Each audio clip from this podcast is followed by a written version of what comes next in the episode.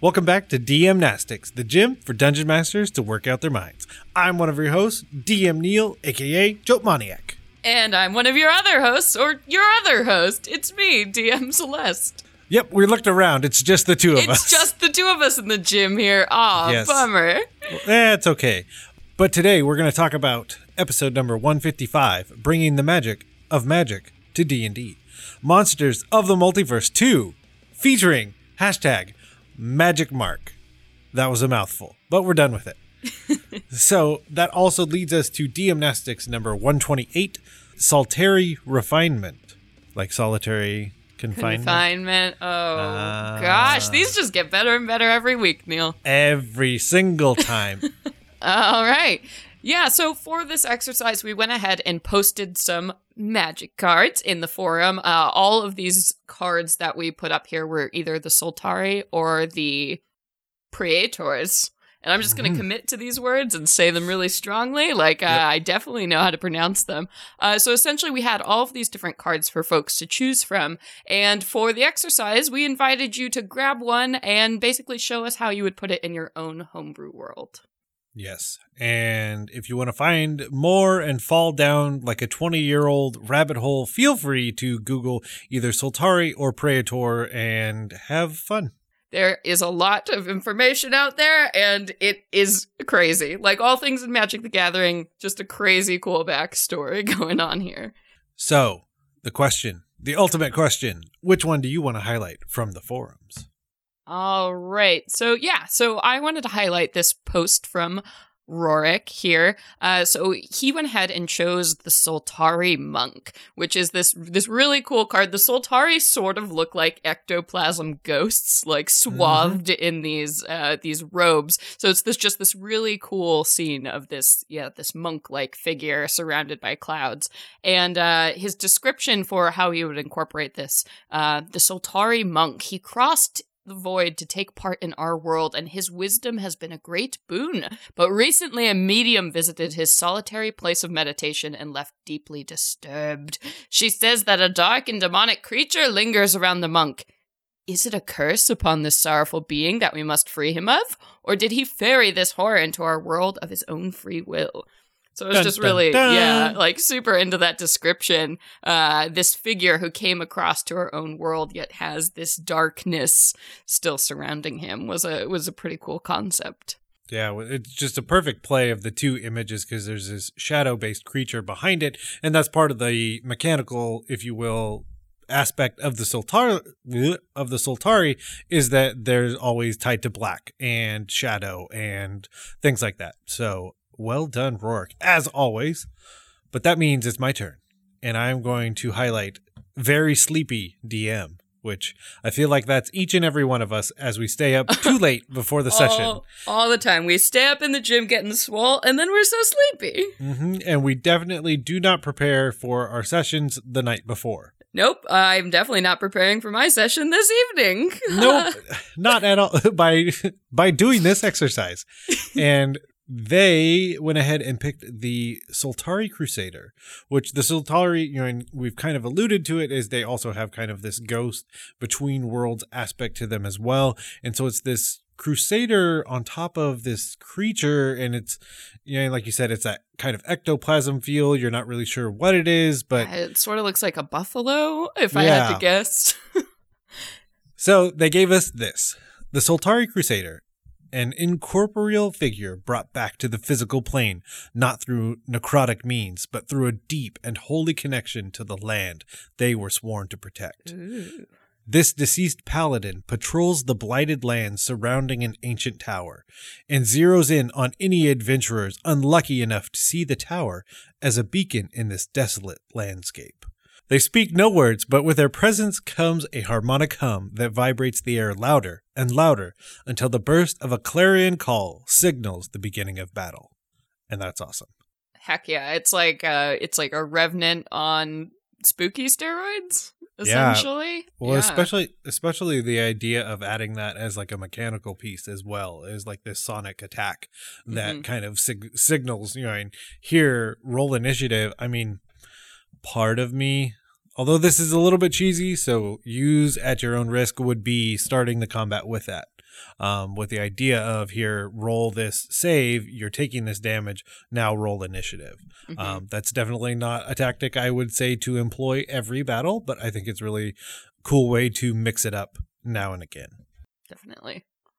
I mean, because let's be honest, if you don't do it every, I mean, if you always roll initiative, it feels like on occasion you may walk into Power Ranger territory where it's like, hey, I know we're not winning, but please give me 30 seconds to a minute so that we can all form up and then we can win. Mm, form of an ecto ghost slash Yes. slash Soltari. Yes. So thank you, very sleepy DM, for that. But with those out of the way, it's time to lift the mental weights right now. Hoorah! Lifting weights is what I do. Look at me. Lift these weights. Uh, let's go ahead. What what one were you looking at? So I was going to pick the Soltari Emissary. Mm. and it seems like a fairly s- typical adventurer in the in this. And then also there's absolutely mortifying Soltari coming out of what looks to be their staff. So i was thinking it would be a really interesting way to kind of start using the Soltari and then have it be like a summoner and then you you know focusing on the shadow and you know and it could be a really cool way to theme either your player's warlock or an npc warlock and you know and having this touch between two worlds especially you know in the shadow realm if you will and then using all of this amazing lore about the Soltari to kind of flesh that out and make it basically anything you want Yeah, that's. I mean, that's a super cool idea of like having a Soltari as a patron, since they're like in the between spaces Mm, between mhm. worlds. So being able to harness that that yeah that ghostly sort of power that they have with them is that's a really cool idea for a warlock patron. Well, and then you taking that a little bit further, you know, in how you know, and as the power grows in the warlock and the Soltari, that patron's ability to kind of enter and leave our world. And Oh, so in the beginning, it could just be very small or very faint, depending on how you want to do the ghost. And then you're getting stronger and stronger and more corporeal in a way and be super terrifying. Yeah, and I love that idea too. Like maybe that's why the Soltari is offering this power. It's like because you need to be powerful enough to bring me over eventually Mm. to full to Oh. be fully here in the material realm. So maybe that's what that exchange is about. I think that'd be a really interesting mechanic. I like that. And then you hit whatever level, and then it just takes you over. And then Oh, it takes you over. It's like mine now. Thanks, bud. cool. nice. So, what was the one that you wanted to bring up? Yeah, well, with talk of all this Sol- Soltari, I wanted to go ahead and bring in a Praetor into this. Uh, so I went ahead and chose, again, forgive me if I pronounce this wrong, Jin Detaxius, the core augur. So the really cool thing about the Praetors, they're basically these sort of biomechanical creatures that are all about establishing their idea of perfection in the Mhm. world. And I mean, this creature, just looking at it, it's absolutely terrifying. It's got these spindly kind of I don't know, skeleton like hands and these weird like ridges on its back. So it's half machine, half this horrible undead looking thing. But its purpose is to to rearrange things to make them perfect, which I think in my mind creates a really interesting opportunity for a villain for me because they're Mhm. not out for specifically evil intent, but they're trying to rearrange the world to their idea of perfection, which falls in line with like starting religious cults or like zealotry that your characters could have to face, or like who who even knows the extent of these powers as they're trying to rewrite the the planes around themselves. So that that would be like a really interesting boss, I think, uh, to incorporate into a D and D game. Yeah, a lot of the Praetors do really well as the big bad because, you know, contextually for those that know, you know, Jin, yeah. Jin Gitaxias leaning Jin into Ga- it. Well done. Jin Gitaxias, the core augur, is eight of any color and two blue. So it is a 10 mana Mhm. legendary creature. So these are no joke. Uh, no joke at all. And it's blue, so it's tricksy. So I can imagine this being like that boss that you don't know is the boss, but is behind all of these these organizations and people like so you're getting more into the core of the story. Like why are these things changing? Why why are these strange uh, events happening and then discovering at the heart of it's all it's basically this almost computer type thing that's trying to redefine uh, the world around it. I like it. Okay, so another one we're going to shout out is another Praetor, which is Sheoldred, the Whispering One. And again, another legendary creature. So again, this very big bad, but I feel like I would probably use this one less tricksy, more straightforward. And one of the big things that sticks out is A, the terrifying nature of the image itself. It's almost like this demon meets Drider, and there's a giant maw like on the abdomen. And the mechanic that sticks out is that at the beginning of your upkeep, return target creature card from your graveyard to the battlefield. And so playing back into like the idea of them making things and shaping things and taking like what has died and bringing it back. And so I would definitely want to couple a lot of smaller creatures that I kind of keep bringing back um, each round that goes by. I think would be really, really cool. I love the idea of this this creature like sending the same henchmen after you over and over again. they just keep resing them Yeah. and bringing them back. this card is absolutely terrifying. Yeah, it's like if a if a bulette and a drider had a horrible demonic baby. This is sort of what Mhm. that looks like. Yeah, and from uh, I mean, thinking about it more, especially at higher level play, the idea of just having one large thing that everyone can hit at the same time has the chance to swing one way or the other. Usually, the way in favor of the players. But then, if you're bringing up all these minions, that it, it essentially there's a control aspect of we better kill some of these because there's a five percent chance they're critting every time. Oh boy. yep. So, did you have another one that you wanted to highlight? Uh, yeah, so I'll also go ahead and highlight the Soltari Trooper on here too as just sort of a smaller monster to throw out. So again, this thing is it's got this almost like shifting kind of form. It looks like it can probably move its skin around and blend since it is, you know, against the shadows. Its form changes and morphs. So this is a cool creature to be able to send in, you know, in an organized fashion maybe after somebody, um, but it can fit into these small spaces. So it can attack you inside an inn, or it can attack you on the road, um, just because its its form looks so malleable. Oh yeah, and whenever it attacks you, it gets stronger. so you know that's Yeah. always a good thing. So maybe the longer, uh, with if these things are summoned into the material realm, the longer they stay, the more powerful they get until they hit that time limit. So that idea of maybe as they gain more solidity or substance, they become a stronger Mhm, enem- or mhm. harder enemy to fight. That's a pretty cool idea for like a little a little merc that you would send out after uh after your PCs. Man, these are making some really terrifying mechanics to use. Because I mean, the other idea is that you know, I mean, so for the most part, you know, and you have an enemy that is the enemy that is what it is until it is no longer. And the idea of it either getting weaker or stronger is always cool. Mhm, And, and the idea of like, okay, yeah, it hit, but now it has a plus one mhm. because it hit you. And then it hit you again, so now it has a plus two. And you know, the right idea yeah of, and you're watching it get beefier and thicker Yeah. like as that's happening during the battle that would be terrifying Well, I mean, it says right there on the bottom of the card, Dauthi blood is Soltari wine. So these things are terrifying uh definitely yeah no i'm loving i'm loving the soltari for this uh Yeah. yeah, this incorporation these are nasty done. But I think we've done it once again. But as always, the best question is what is all our information uh, for the internet?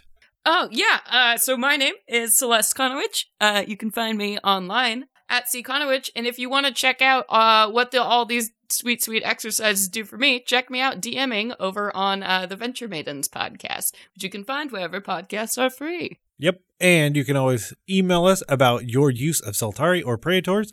And you can do that at dmnastics at gmail.com. And of course, head over to Twitter where you can follow us at dmnastics for daily exercises and of course our Twitter handles. And for everything else on the network, you can always go to blockpartypodcastnetwork.com. But with all that out of the way, let's head to our post workout cool down and stretch with the light bulb.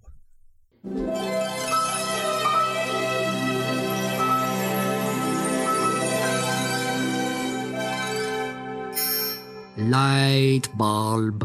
So, on today's light bulb, we are going to wholesale steal a mechanic from a wonderful game that I take to pretty much every convention. It's kind of my go to, and it is Phoenix Dawn Command, which you have definitely heard me talk about many times before. But I think one aspect that I haven't talked about is the torch. So, Phoenix Dawn Command is very much theater of the mind. At most, you can kind of represent where players are based on putting cards onto a table. I mean, so it's very grid based, but not much going on. So what you do is you write down, you know, six to 10 things, somewhere in there, if even that many, on the torch. And then whenever someone uses those items off of the torch, they're allowed to pull an additional card into their hand. So it kind of gives a catalyst for you know, making your moves and your story more engaging because you have literally have a list of things in the room that you can engage with. Um, you know, in, in some ways it's that very video game aspect of like I move my cursor around and look, oh, the pointer turned into a hand. Maybe that's something interesting that I should use. Mm, maybe there's some treasure in this strange box. Aha. Who knows? So my thought would be to have that, you know, and if you have a very meaningful battle, have the torch pre-written out and basically say like, here, if you use anything on this, you know, in either inspiration or advantage for whatever role you're attempting to make. You know, the classic would be I'm the rogue, so I'm going to swing off of the chandelier. Ah, yes, good old chandelier. The, yes, and so you'd get advantage. Mm-hmm. So one of mm-hmm. the common ones is in the very first intro kind of session for Phoenix Dawn Command, you enter into this room and there's a giant taxidermied bear. You know, and so do you and the interesting thing is like, okay, so again, going to the rogue, well, I use that to hide because it's a giant bear. Mm-hmm. The barbarian says, "Yeah, I use that to like smash the other guy Absolutely. because it's a giant taxidermied bear. Best improvised weapon of all time. Yeah, bear. Yes, as always. Um, so just that idea of being able to use very specific things to get a mechanical advantage, and you know, and kind of in giving your players that direct thing to engage with to make again their combat and their story more engaging. What do you think about this? That is an awesome idea. It's just because it's always really hard too when you're trying to keep track of just what your character is going to do specifically. You know, it it can you can lose sight of all the interesting details in the game. But this is a really fun way to encourage people to think creatively about their options and the setting around them uh, by making it just a little bit easier with those with those items already there. It just is a way to get imagination uh, stirring and yeah, get some inspiration going for for all the funky fun ways we can engage in combat.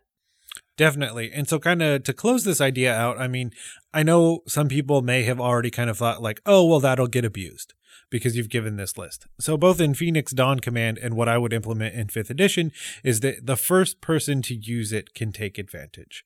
But you've all I mean that doesn't stop it from being used in flavor text and things like that, but the first person gets that bonus. But again, there's this list of 6 to 10 things possibly that anybody could use at any time. But again, it's not like he swung from the chandelier, so I swung from the chandelier and we all did we and it was did. magical. But with that, we'll turn out the lights and head out of the gym. But of course, before we go, I want to implore you, the listener, to join up on the forums and take part in these challenges and exercises, as well as all of the other amazing conversations being had. To do that, head over to dungeonmastersblock.freeforums.net and try some gymnastics so your players don't ask, Do you even lift? Can I trust you'll add your own cardio? Yeah, no, don't put me down for cardio. What are you doing? Horizontal running.